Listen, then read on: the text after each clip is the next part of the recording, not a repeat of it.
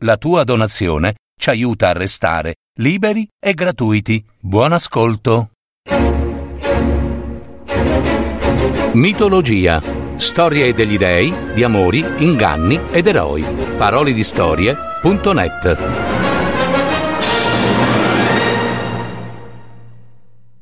Storia di un piccolo grande cavalluccio di legno. La guerra di Troia. Ultima battaglia. Erano trascorsi ormai parecchi anni, da quando due popoli, greci e troiani, combattevano una guerra senza fine. Tutto era cominciato con un'offesa grave, e in quel tempo, ahimè, le offese spesso si risolvevano con la guerra. Andò così. Un principe troiano, il bel Paride, figlio di Priamo, ed Ecuba, sovrani della città di Troia, si recò come ospite a Sparta come segno di una cortese visita alla corte del re Menelao.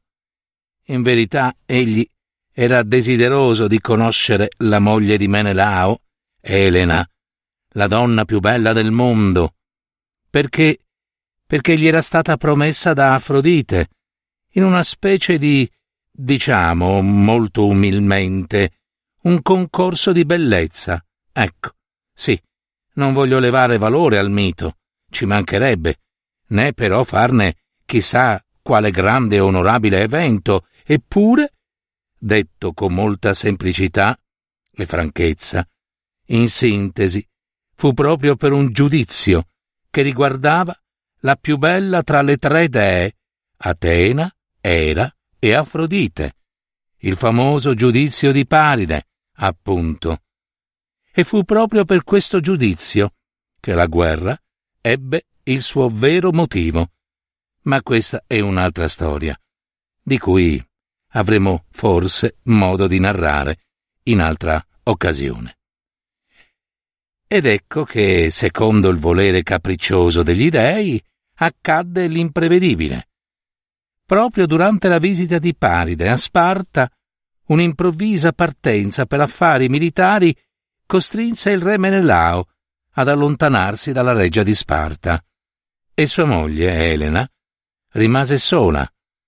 Paride ne approfittò e rapì la regina di Sparta, la bella Elena, dalle bianche braccia, la portò sulla nave, pare secondo alcune testimonianze che Elena non avesse opposto resistenza, e comunque sia, il principe troiano Paride portò con sé a Troia la bella Elena. Fu un atto grave, un'azione sacrilega, un'offesa contro la legge sacra dell'ospitalità, e proprio per questa grave offesa l'intera Grecia fece guerra ai troiani. Ora si pensava ad una guerra che finisse in poco tempo. I greci erano di gran numero superiori ai troiani e meglio preparati per una guerra. Ma, come sempre, gli uomini dimenticarono che quando una guerra comincia, nessuno può dire con certezza se, quando e come finirà. Ciò che i greci non potevano sapere era che quel che rendeva forza suprema alla città di Troia, stava nelle mura e nelle porte, assolutamente invincibili. Quelle pietre giganti, infatti, furono poste e consolidate dagli dei Apollo e Poseidone. E dunque, ora, dopo dieci interminabili anni di battaglie, in cui migliaia e migliaia di uomini caddero sul campo, i due eserciti erano stanchi di combattere. Attendevano, nell'angoscia, che qualcosa accadesse, e nessun uomo sapeva di quali inganni stesse combinando la sorte, il destino, il destino terribile, ordito dagli dei.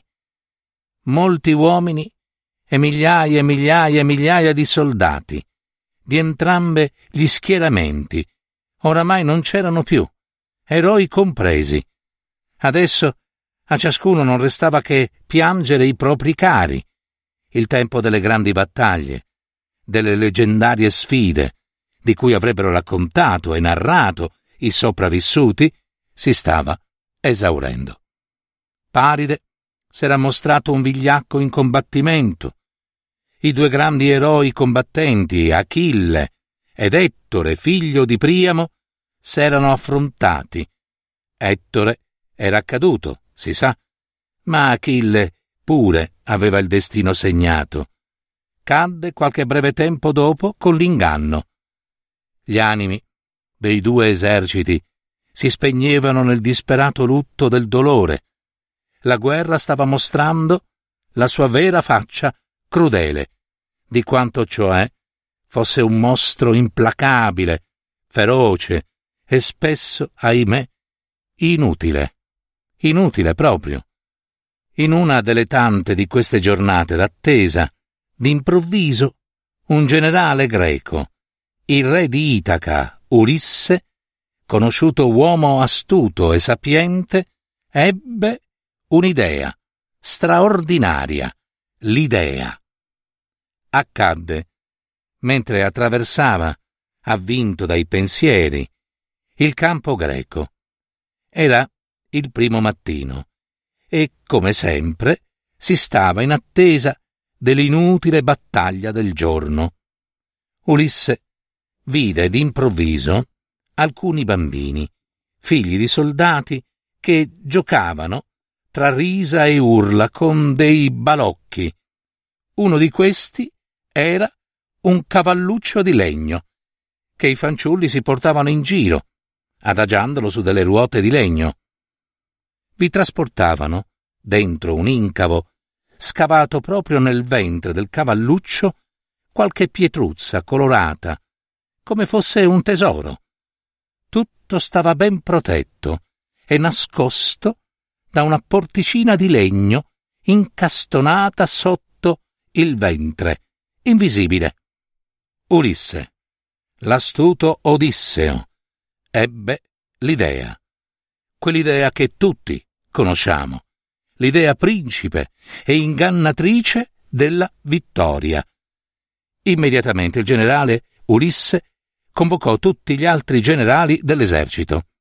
Quando furono riuniti, il re di Itaca disse Generali, voi sapete che il nostro Achille eroe si è addormentato per sempre, e senza la sua forza sarà assai difficile vincere i troiani. Noi questo possiamo dircelo con franchezza. Ci rimane solo una possibilità, l'astuzia e l'inganno. Agamennone il generale supremo dell'armata greca, fratello di Menelao, domandò Parla, astuto Ulisse, cosa proponi? Dobbiamo fabbricare un cavallo di legno, grande quanto basti a contenere al suo interno almeno venti uomini. Mentre Ulisse esponeva il suo inganno, molti sogghignavano, pensavano che il generale Ulisse avesse, diciamo, ecceduto con il vino, ma Perdona, Ulisse, replicò qualcuno. Con tutto il rispetto, non volermene, ti prego, ma mi pare di vedere gli stessi giochi che fanno i nostri figli, i nostri bambini. Hai detto bene, amico mio. Proprio loro. Loro m'hanno dato l'idea. E ora ascoltatemi tutti. E così Ulisse indicò la strada da seguire. Appena Ulisse terminò il suo pensiero, tutti si misero all'opera andarono nei boschi a tagliar legna, raccolsero la resina, scaldarono la pece, affidarono ai migliori falegnami il compito di costruire e progettare il cavallo di legno e ai pittori artisti quello di dipingerlo finemente. Quando ebbero finito, a molti parve davvero un'opera perfetta. Il giorno dopo, come d'intesa, al crepuscolo dell'alba i greci abbandonarono il cavallo di legno sulla piana della città di Troia, che dava proprio sul mare. Si imbarcarono sulle navi e salparono verso il mare aperto. I troiani videro dalle mura della città che i greci parevano ritirarsi con le proprie navi e non riuscivano a crederci. Quando le navi greche scomparvero all'orizzonte, i troiani aprirono cautamente le porte della città e, urlando di gioia, si precipitarono sulla spiaggia. D'improvviso scoprirono l'enorme cavallo di legno che stava appoggiato su delle ruote giganti. Al suo fianco apparve sdraiato un uomo greco, o almeno così parve. Aveva i vestiti laceri e il corpo tumefatto, pieno di lividi. Si chiamava Sinone. Egli si finse, abbandonato dai suoi compagni, dopo che essi lo avevano ridotto in quel modo. Sanguinava da ogni parte. Egli era, in verità, uno schiavo, e i greci lo avevano massacrato a causa di un atto di disubbidienza. Ovviamente tutto era falso, ben combinato e ordito. I troiani caddero nell'inganno. Sinone fece credere che quel cavallo di legno era un'offerta alla dea Atena da parte dei greci perché permettesse alla flotta intera di ritornare sana e salva finalmente a casa. Tornano a casa. Vuoi dire che non combattono più? domandarono i troiani. No, non più. Sono stanchi, maledetti. Subito. Un grido di gioia si sentì per tutta la piana, ma Sinone li interruppe a gran voce, dicendo loro Troiani. Io ora odio i greci. Siano maledetti dagli dei. Vorrei vederli tutti affondare con le loro navi e morire annegati. E se volete che essi non giungano salvi a casa, dovrete portare il cavallo di legno dentro le mura della vostra città. Solo così sarà libero da ogni promessa di salvezza per i greci. E allora eh, sarete voi a vincere. Subito una donna, una principessa, Cassandra, figlia di Priamo, il re, insieme ad altri sacerdoti ed indovini, implorò di, di non credere a quell'uomo. Egli era un ingannatore. Lei, Cassandra, vedeva sangue e grida e fuoco, tutto era maledetto. Quel cavallo sarebbe stato la rovina della città di Troia. Ma nessuno, come si sa, credette né a lei né ad altri. Gli dei avevano deciso. I troiani credettero a Sinone e condussero il cavallo di legno dentro le mura. Lo lasciarono nella piazza grande, davanti al tempio di Atena, e fecero festa festa grande, pieni di gioia.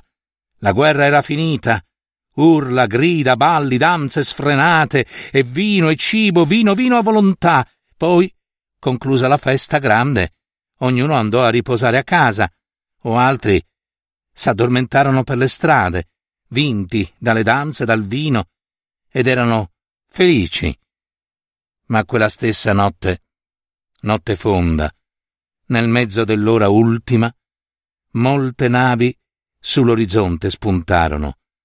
Apparvero come figure nere da dietro una piccola isola, parevano intagliate sull'orizzonte.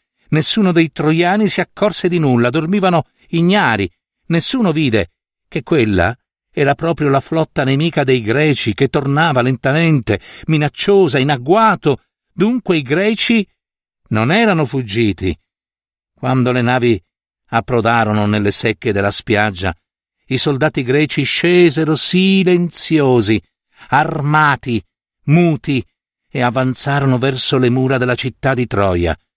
Intanto, nella notte, un gran silenzio avvolgeva la città di Troia. La luna era quasi una moneta d'argento, che se ne stava lassù, sospesa, con la solita faccia beffarda abbracciata dalla notte stellata. Chiunque avrebbe potuto vedere, ma tutti stavano nel sonno ora. Nella piazza grande, d'improvviso, nel ventre del cavallo di legno, una porticina si aprì. Un uomo, il re Ulisse, si affacciò cauto, trattenendo il respiro. Di sotto un uomo stava ad aspettare. Era Sinone. Uscite, mio re! Ulisse, uscite! Dormono tutti! Da quella porticina scivolò lenta, srotolando a terra una scala di fune, solida e compatta. Uno dietro l'altro scesero il re Ulisse e i suoi soldati. Calarono, lenti, attenti, nel silenzio della notte di luna, poi attraversarono con gli occhi vigili tutta la città. Vi era gente sparsa a terra che dormiva profondamente, nessuno vide i nemici greci passargli accanto.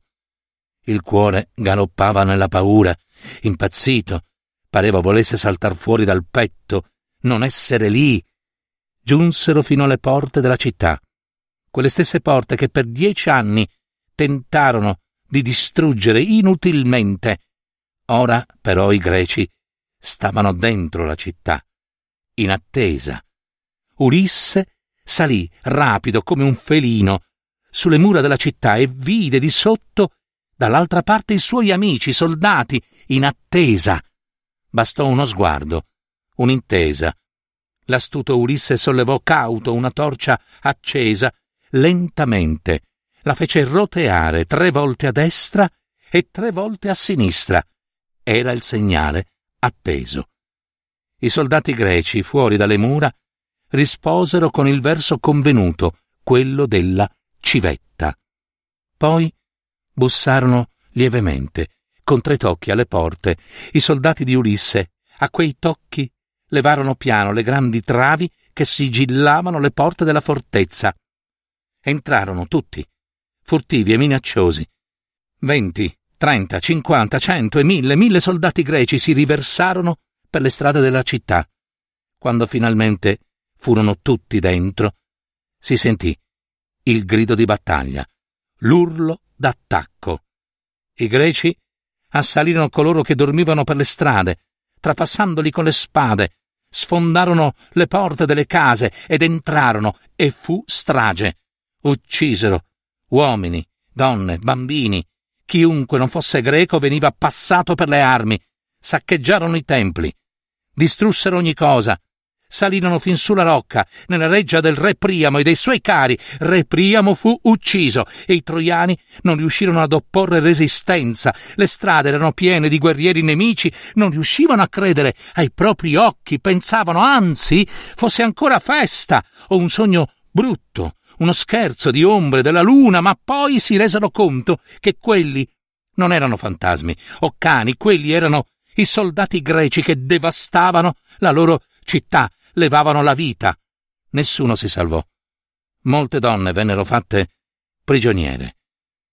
La città di Troia cadde così, con l'inganno, dopo dieci anni di guerra, senza un combattimento finale né l'onore delle armi, i greci, grazie all'astuzia di Ulisse, all'inganno o all'idea di quei fanciulli che trastullavano il tempo con un piccolo grande cavalluccio di legno, vinsero così e conquistarono la città di Troia.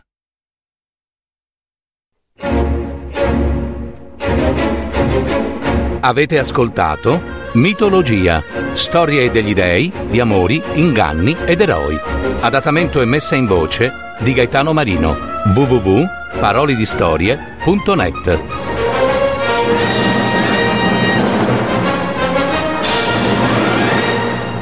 Registrazione effettuata presso gli studi della piccola sartoria dei teatri.